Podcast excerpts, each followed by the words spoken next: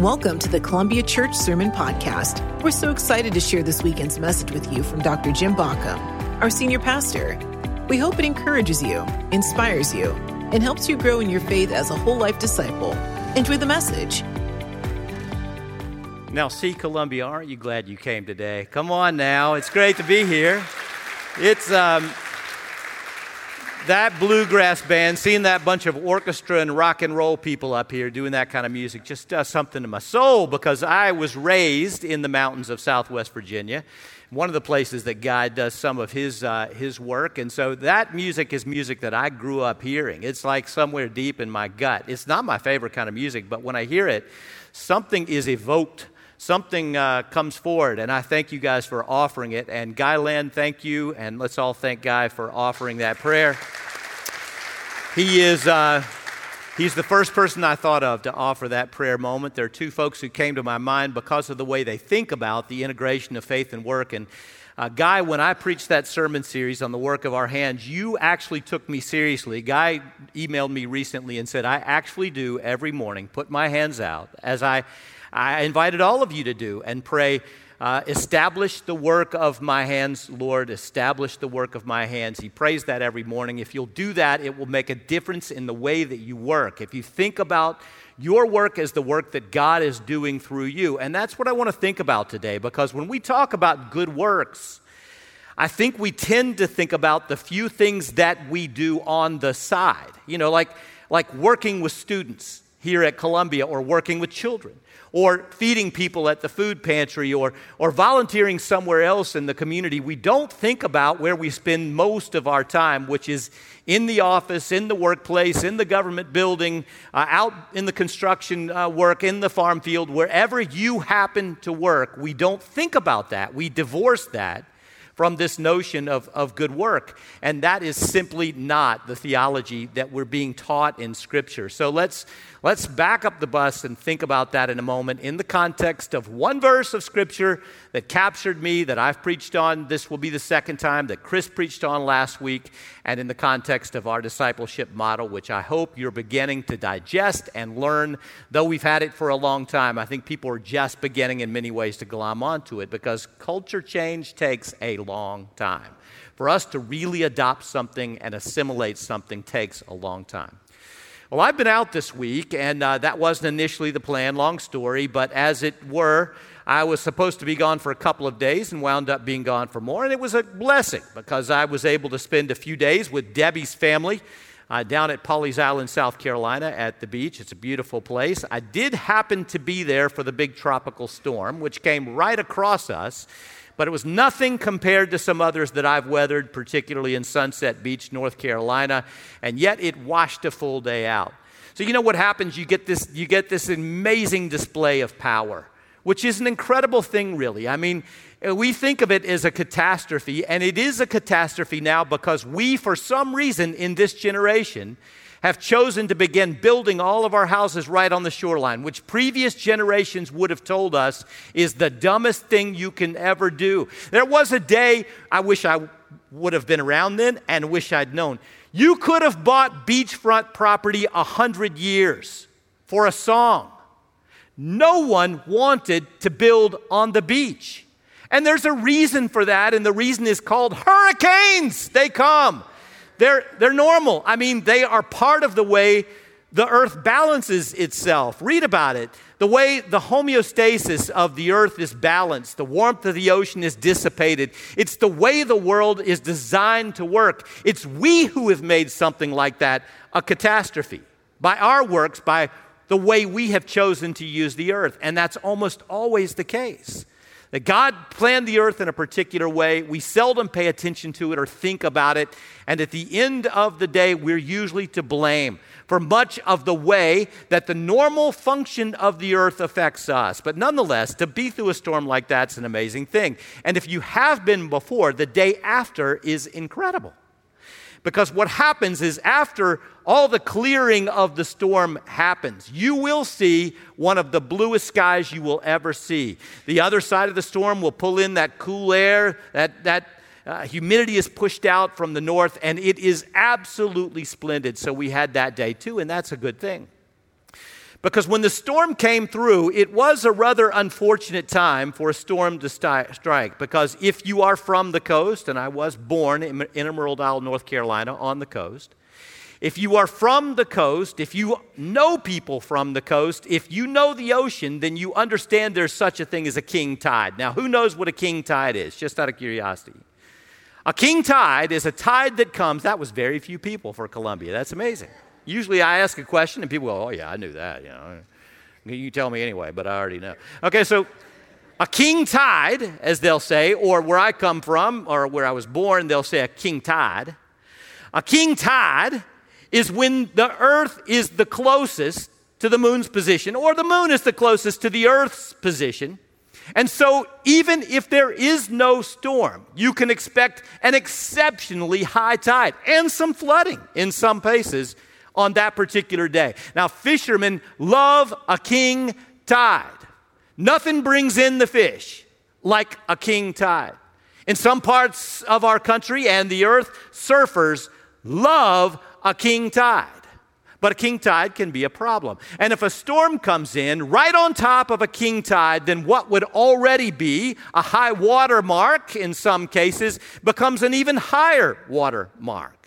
And the reason for the king tide in this case is what we call the blue moon, or in this case, the super moon, which will not happen again for 37 years. That's rather remarkable. But the closest position the moon will be to the earth. And so I wonder how many of you saw, by the way, it's called blue not because it's blue. I heard people say it doesn't look blue to me. It's called blue because it's the second one in a given month, which is rare. And so that blue moon, if you saw it standing alone, if you happen to see that this week, raise your hand hand and tell me, yes, Dr. J, I saw the blue moon. And if you didn't see it, now raise your hand and say, I'm feeling kind of bad. I didn't see it. I, I didn't go look at it. I didn't know. Pardon me.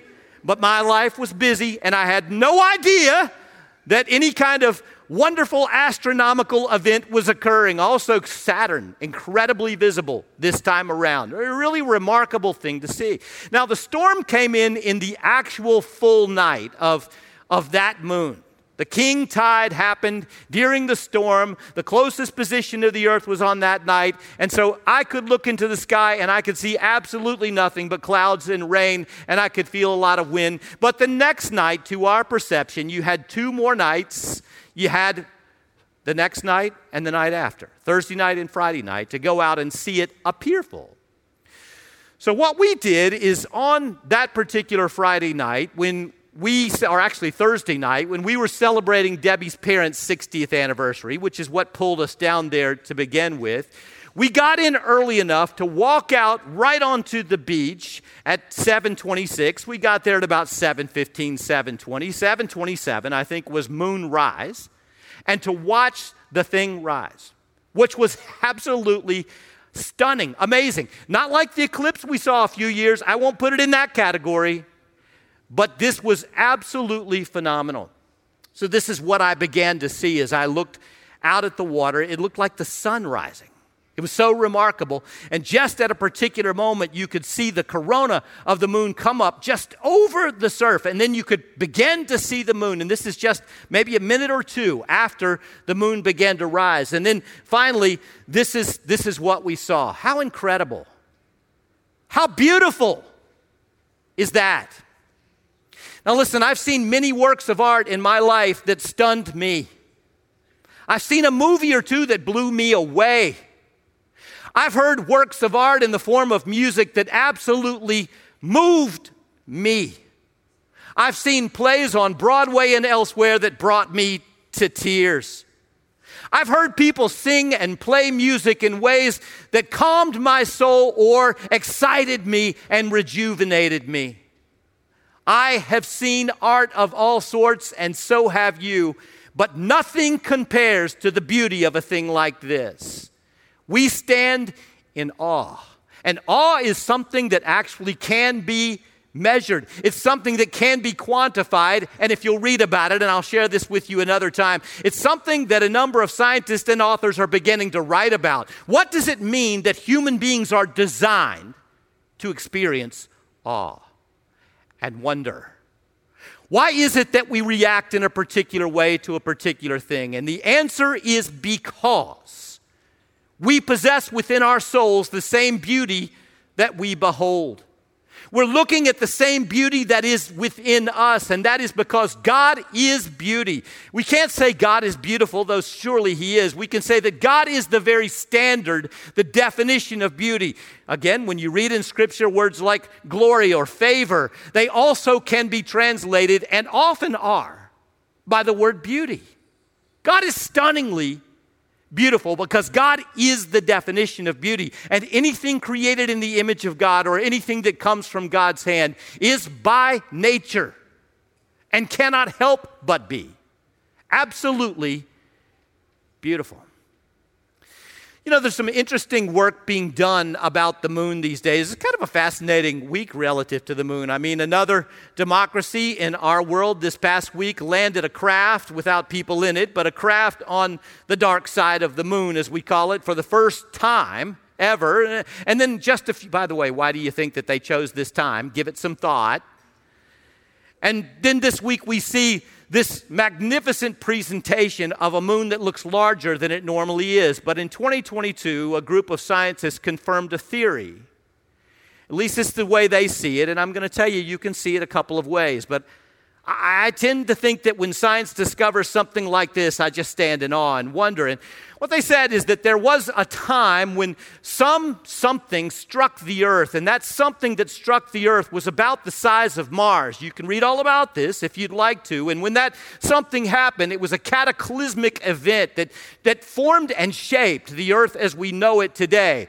Now, this is, this is not something that created some sort of extinction, this is bigger than that.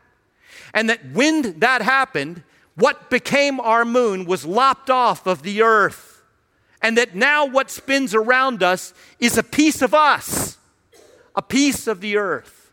So that when we behold the moon, what we're looking at is a reflection of ourselves, even as it is a reflection of the sun, which is rather remarkable if you think about it. Now, I was with someone recently and we're talking about this, and that person said, Oh my goodness, scientists, why can't they just be satisfied to say God created it? And I said, Well, God gets to create it however God wants to create it. Amen? And to me, the picture that God flings something into the earth in order to change the whole thing is rather remarkable and amazing. And for us to set up some sort of an artificial war between science and faith is preposterous and ridiculous because what scientists are doing is looking at the beauty of God's created order. And all they can do is look at it, all they can do is observe it, all they can do is quantify it. They can't see anything outside of it, above it, beyond it. They're incapable of, in any way, shape, or form, proving or disproving the existence of God. But every time I see observations, incredible incredible observations that are made by remarkable scientists, many of whom are followers of Jesus Christ. Whenever I see that, I just stand in awe. Just go, God, the way you work is amazing. And believing that God works through natural phenomena as well as supernatural phenomena is really important. And the we, reason I say that is because if we don't understand that, then what happens is we divorce our everydays from our discipleship because we don't recognize that God is still doing that. He's still working through our working. He's still working through the inner workings of the earth. He's still working. He is still moving and working. It's not on autopilot. This is the hand of God and the beauty of God visible in the created order. Amen? This is beauty. And we stand stunned and awed by it if we see it for what it really is.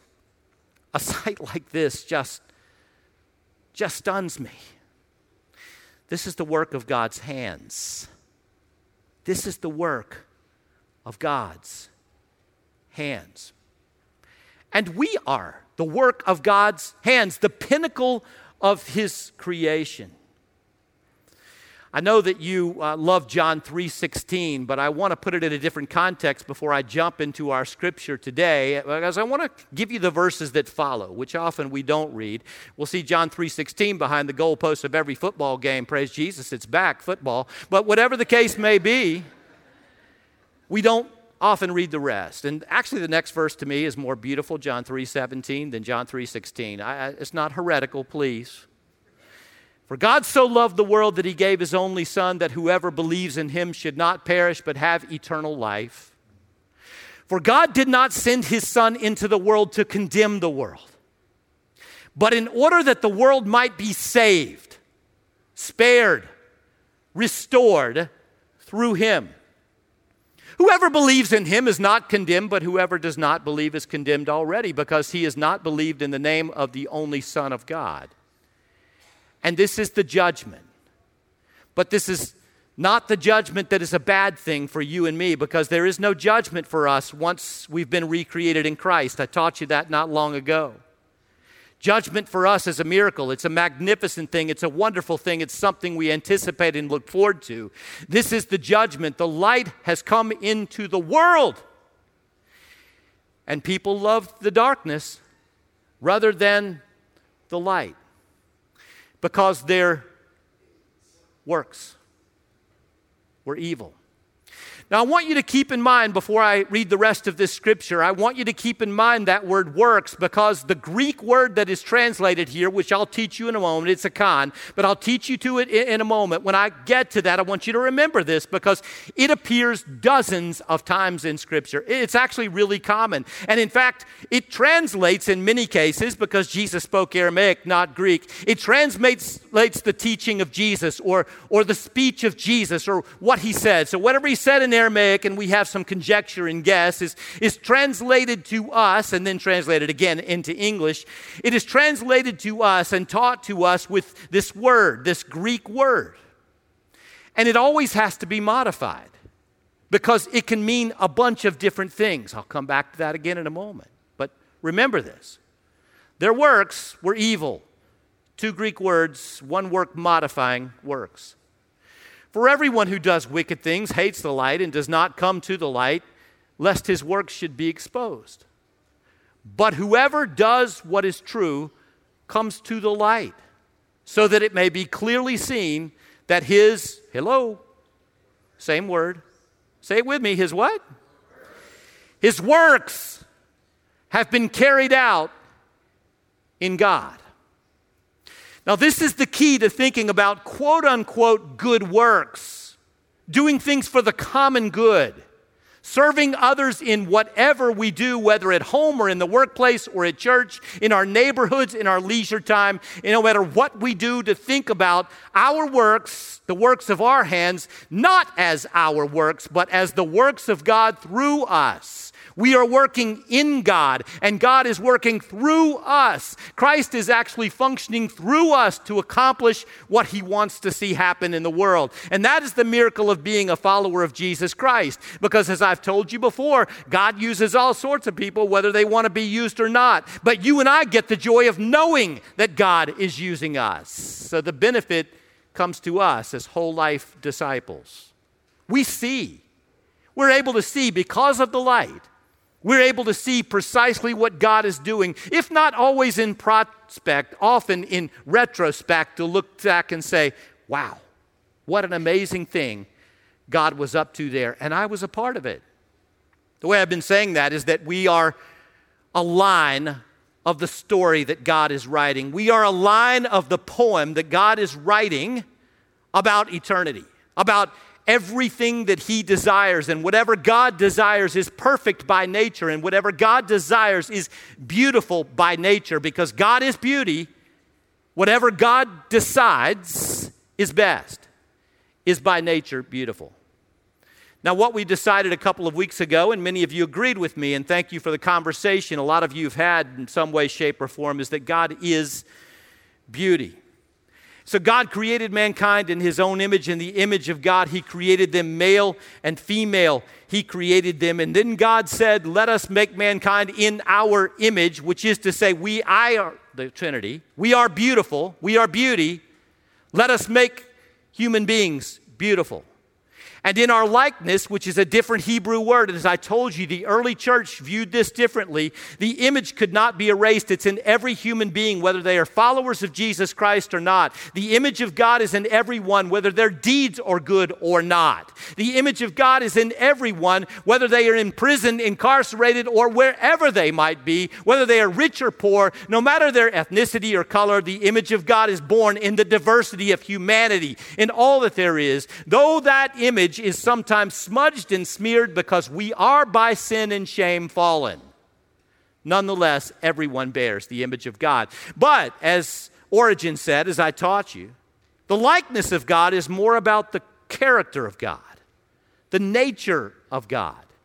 And that is what Jesus came to restore because that's what was lost. This likeness is what is being recovered through our whole life discipleship. Now, remember, everything we do at Columbia is discipleship. Every single thing we do. The CDC, Columbia's daycare center, is discipleship. That's what it is. Worship is discipleship. Our service at the food pantry is discipleship. What we do in small groups is discipleship. When I preach and teach, that's discipleship. Every single thing we do is discipleship. And let me extend that and say, everything you do in your life life is whole life discipleship. It's the way that God is working through you in order to shape you into His character, His nature, His likeness, so that through Christ you might be recreated and you might be restored to the beauty of God as it is visible in the light. Now, I'm going to go as far to say, again, because I don't think we can say this too much. My friends, you are beautiful. Truly, you are. You too, guys. You're beautiful. I may not say that to you if we're playing sports somewhere. If we're at a Commanders' game, I probably won't turn to you in front of everybody else and go, You're beautiful, you know that? I'm not, but right here as your, as your pastor today, I get to tell you, gents, you are beautiful. Ladies, you are beautiful. All of you are beautiful. And everyone you encounter every day is beautiful. Now let's become convinced of that. I asked you to do this a couple of weeks ago. It was half hearted. You had a hard time with it. So I want you to turn to the person next to you and I want you to say, with your best beauty voice, do you know what I'm talking about? I want you to say, You are beautiful.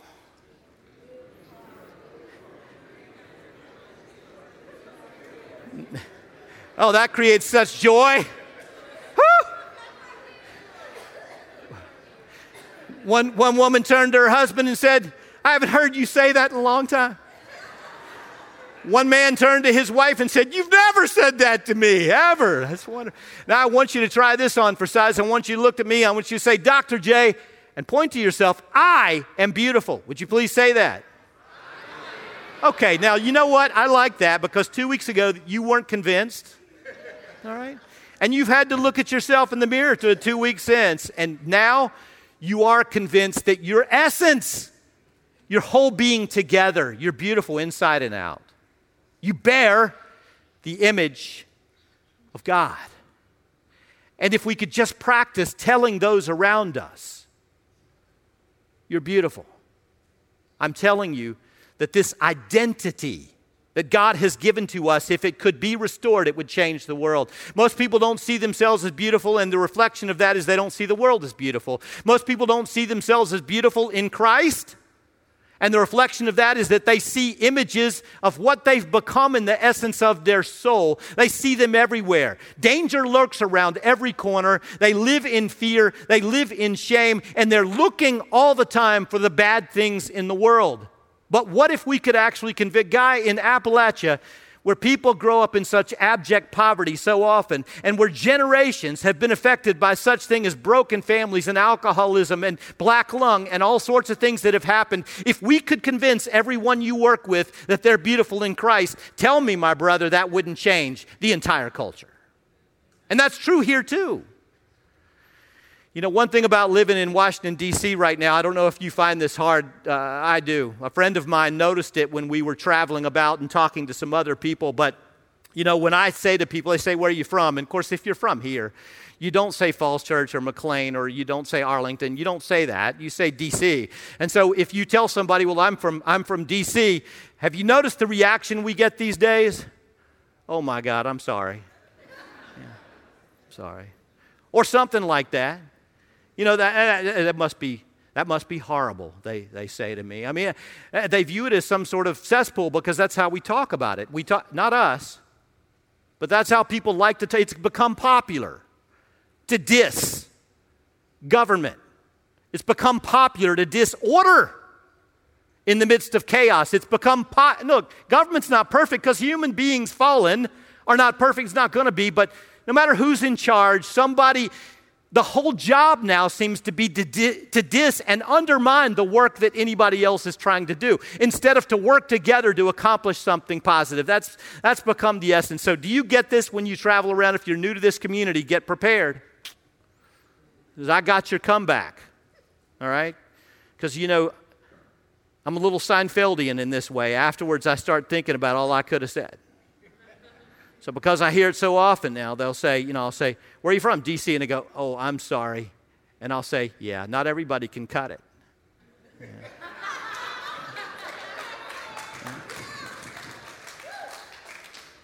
you know, more, more, more PhDs than anywhere else in the world. Not, any, not everybody's smart enough to be there. so you stay down where you are, please. People from other parts of Virginia, they love to diss Northern Virginia, right? They'll tell me, they'll go, You guys, we wish we could just cut you off and put you with Maryland and DC and make you another state. And I go, Please do. 60% of your tax revenues come from us. If you do that, our roads will be better instead of yours. Amen? if you do that, we'll get all the benefit. That's awesome. But anyway, never going to happen. Never going to happen. We live in a beautiful place, friends. This is a place of opportunity. This is a place of amazing initiative.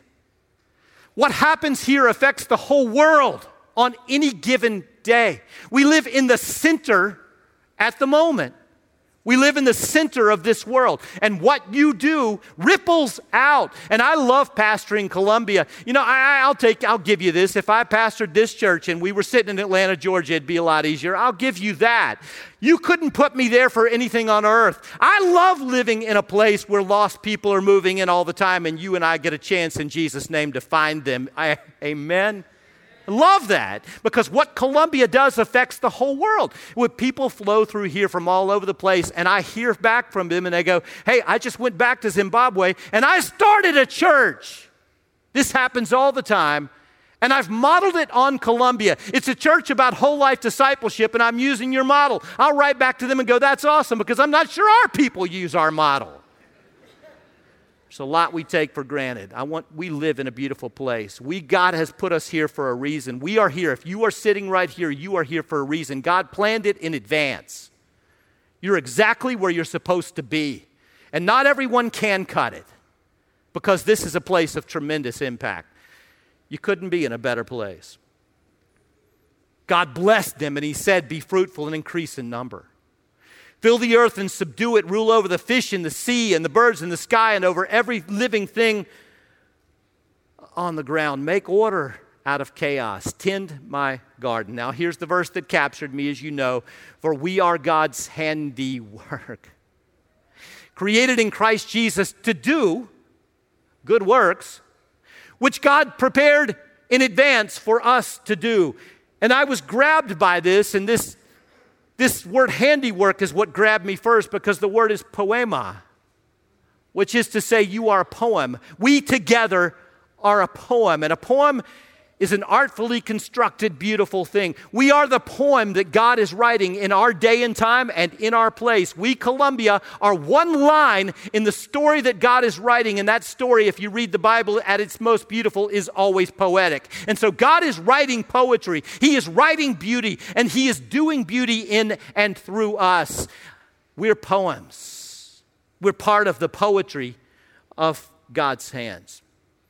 Now, what I also noticed is how this integrated with our discipleship model. And friends, I want you to start to grab onto this because it is a thing of beauty that God, I'm telling you, gave me. I spent hours and weeks and months in prayer about this particular thing, and God started to show me some things about the character of Christ in Scripture. And I started to realize that the first thing we've got to deal with, and you know how often I preach about this, is identity how we see ourselves. Can we see ourselves as God sees us? I've dealt with identity in many terms, but most recently in the quantity of our being beloved children of the Heavenly Father. And now saying that we are poetry, we are beauty. If you can see yourself that way, it will shape how you do what we do. And we use several tasks contemplation and community and character and calling. That's our pieces of discipleship or discipline, the habits of our lives that shape the character of Christ within us. And then I said we go on there and we have integration. And this comes from a faith and work model from a professor I worked with at Princeton. This faith and work model talks about these same pieces, which are ethics and evangelism. And well, these four pieces that Chris dealt with last week. So we integrate the identity of Christ, the beautiful identity that God has given us, into the community around us. And then we have, and I want to deal with this today, influence. And that means God has placed you in the place He wants you to be. He has given you some form of influence. Now, many of you are going to say, Dr. J, I'm just going to tell you, I have no influence. If you think you have no influence, the problem is you have not understood your identity in Christ.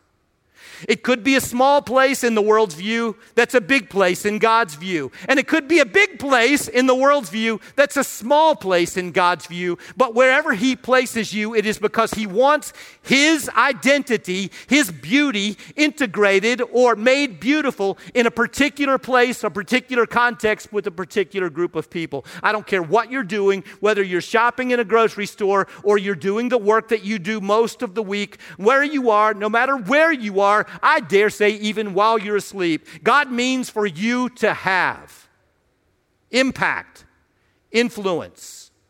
He means for you to change a particular time and a place to make it more beautiful. So listen, we are God's handiwork, which is who we are. We are created in Christ Jesus to do good works, which is what we do.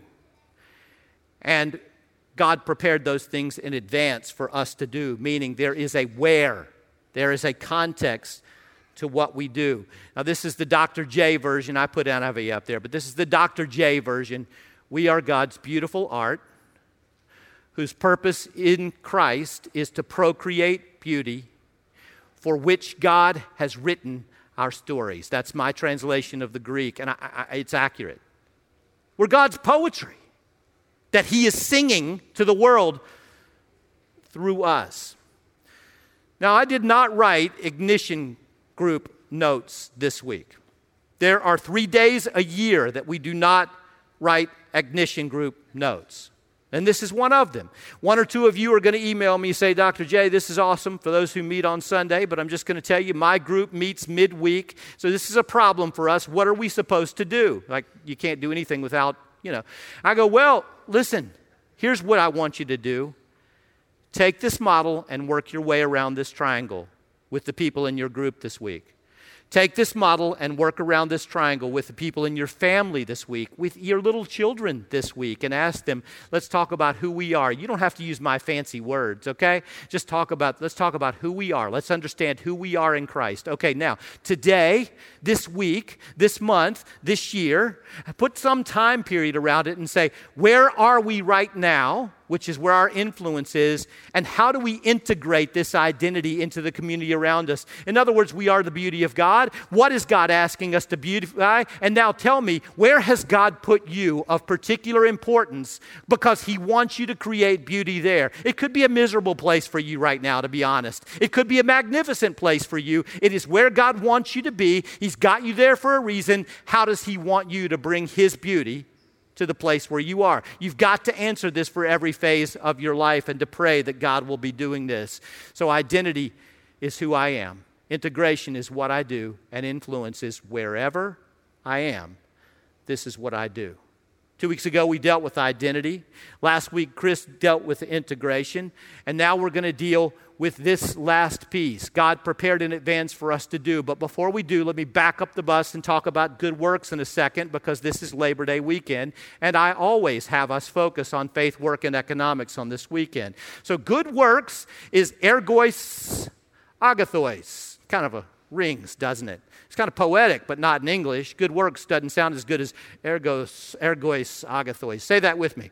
Ergois agathos. If you will look that up, because many of you do, this is DC. I love this part of DC. You're going to check me on this. The primary definition of the word ergois or ergon, which is the root, the primary definition of that is your employment.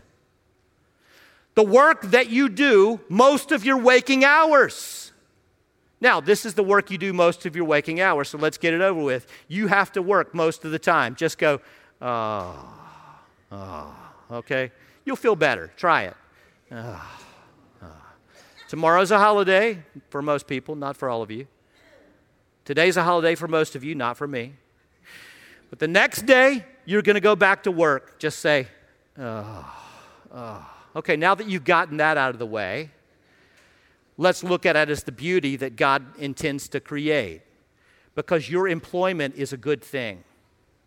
The opportunity to contribute to the common good and serve people even in tough places, to do what you do. That's a part of your calling, and it's a good thing. So let's try that again. On Tuesday morning at 5 a.m., your alarm clock's going to go off. You have to get up, and after a little exercise and an egg or two, you get to go to work. Go, yay!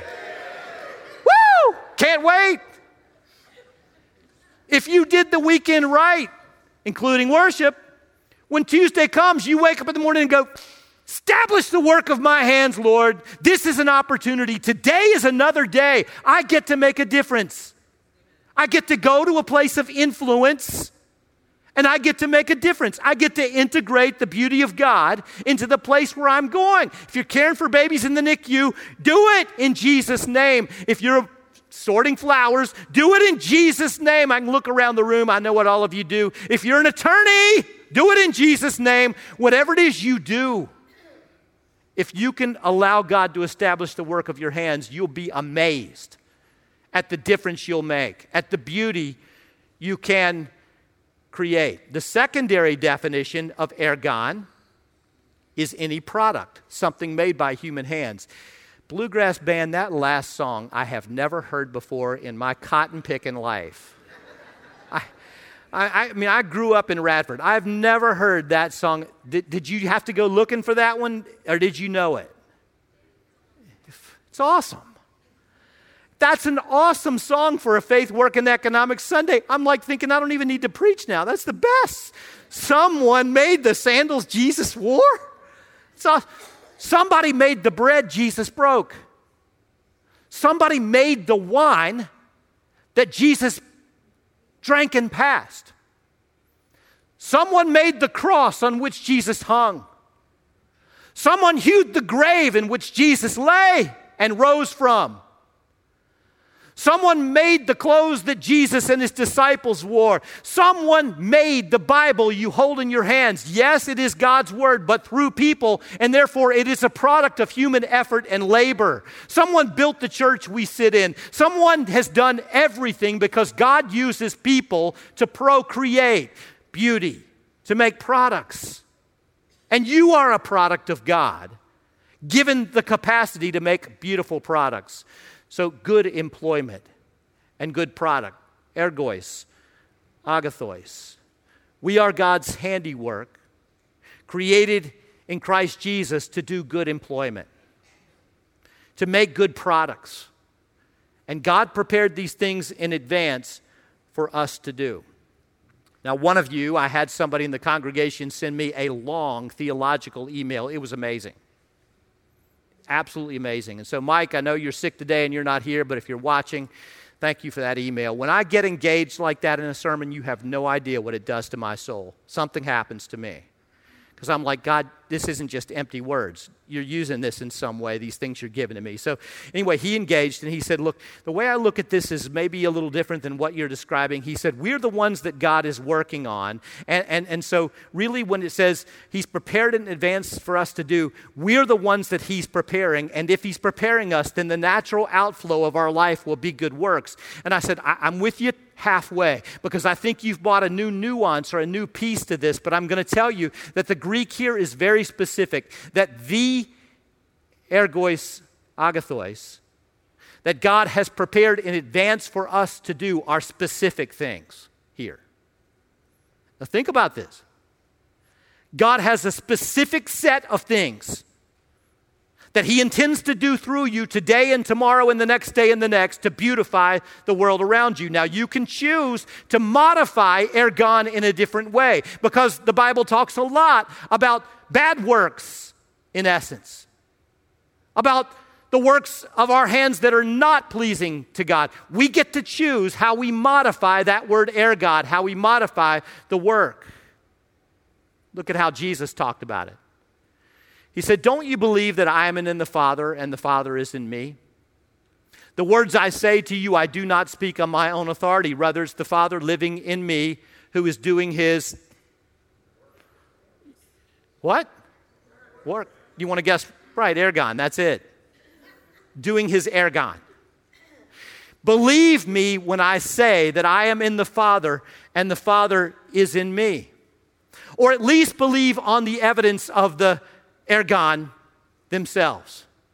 Very truly, I tell you, whoever believes in me will do the ergon, do the good employment, do the good works that I have been doing. And they will do, it's amazing that Jesus said this. Listen to this. He said it, not me. Jesus said this, not me. If I made this up and it weren't in Scripture, you'd run me out of here on a rail as a heretic. You will do greater things than these. The best is yet to come, Jesus said. What is going to happen through my church is going to be even greater than what I have done in my 33 years on this earth. How amazing is that?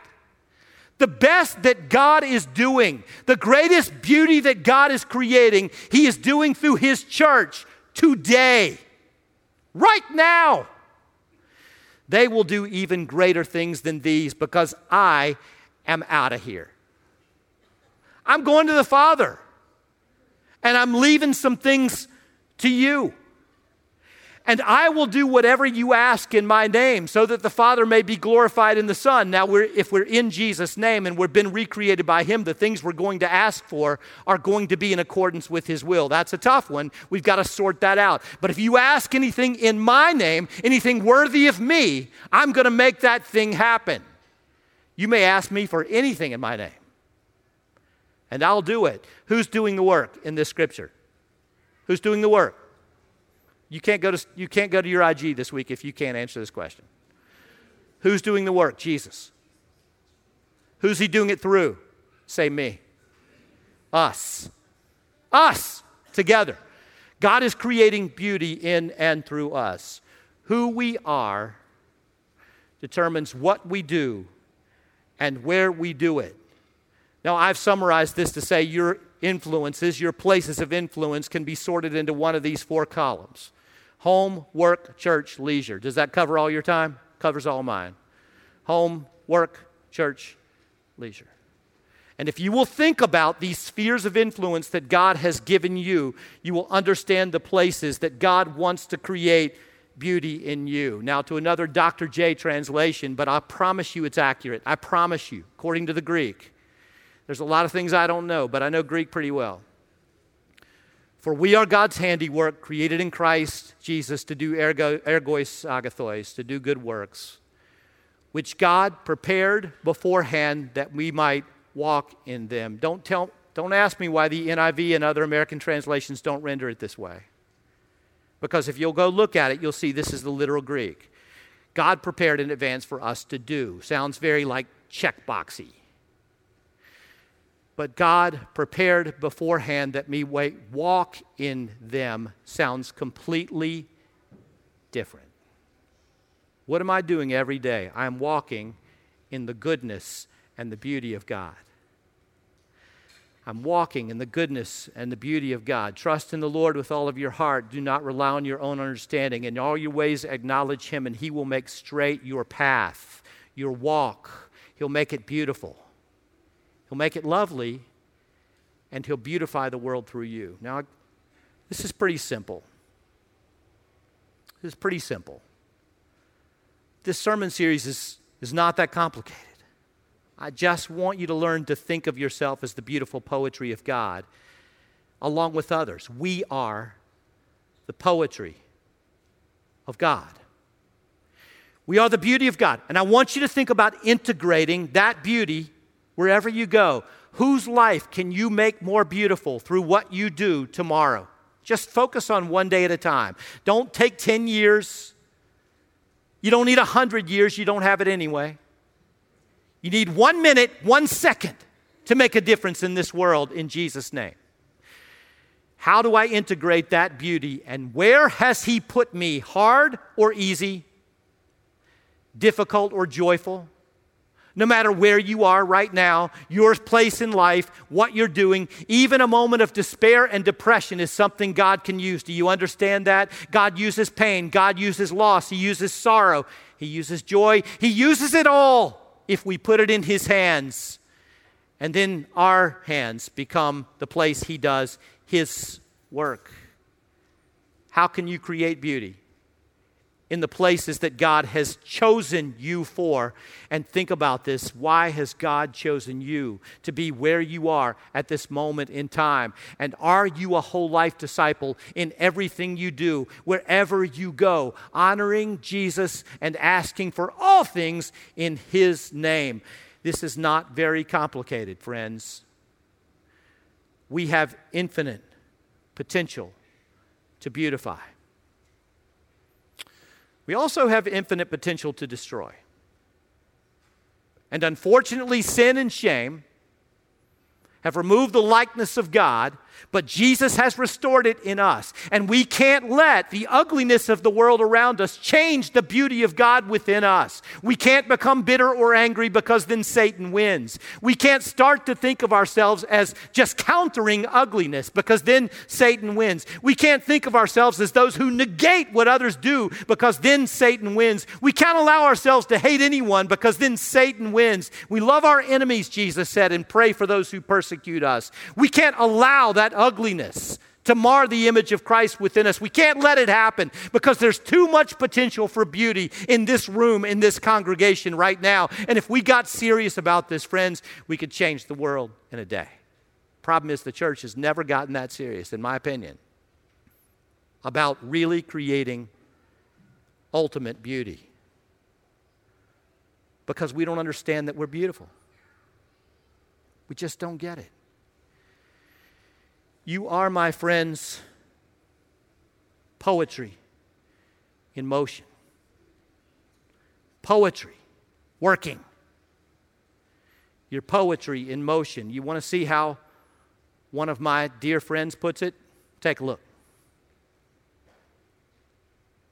I am a poet. I am a creative force in the world. My words bring thoughts, ideas, desires, and fears to life. As pen hits paper, I set dreams free.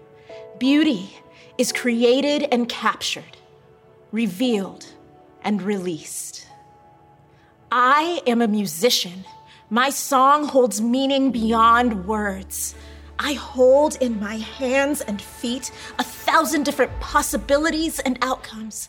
I am part of a symphony of life that flows across time. Melodies, counter melodies, crescendos, and fades. I am a dancer. I weave in and out and through, joining, connecting, sometimes only for a moment, then flitting away. I am jostled, pushed, pulled. The dance is fast, then slow. Chaos, then calm. Amidst the flurry, I miss the interconnectedness, the undeniable magic of creation moving. I miss that I am part of a much bigger whole, that I take part every hour, every day, every second. I miss that how I use my creativity, my very life, is the poetry of my soul. Will I shy away from this? Will I deny my calling? Will I let God's artistry give way to the apathy of life? Will I let comfort kill me quietly?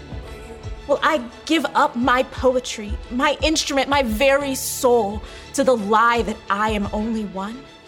Will I bow down to the idols of doubt, fear, convention, inertia, expectation?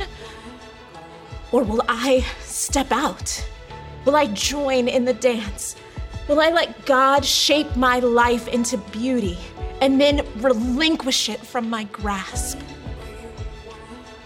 I am God's poet. I reflect His grace in the world.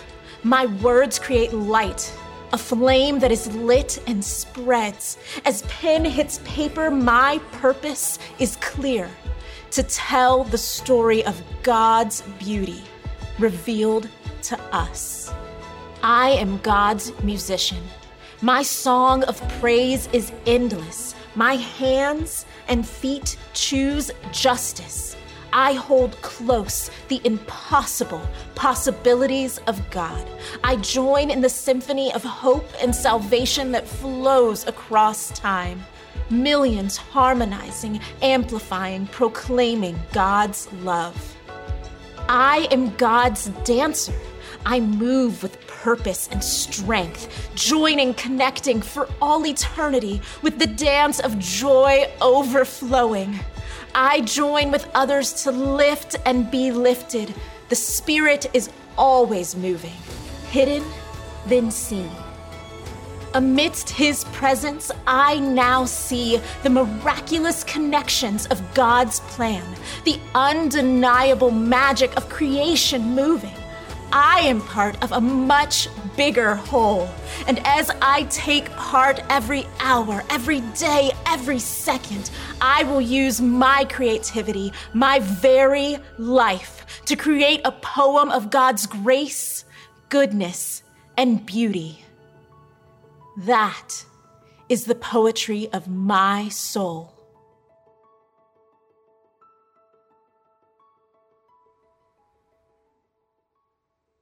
Aka Fleming, come on.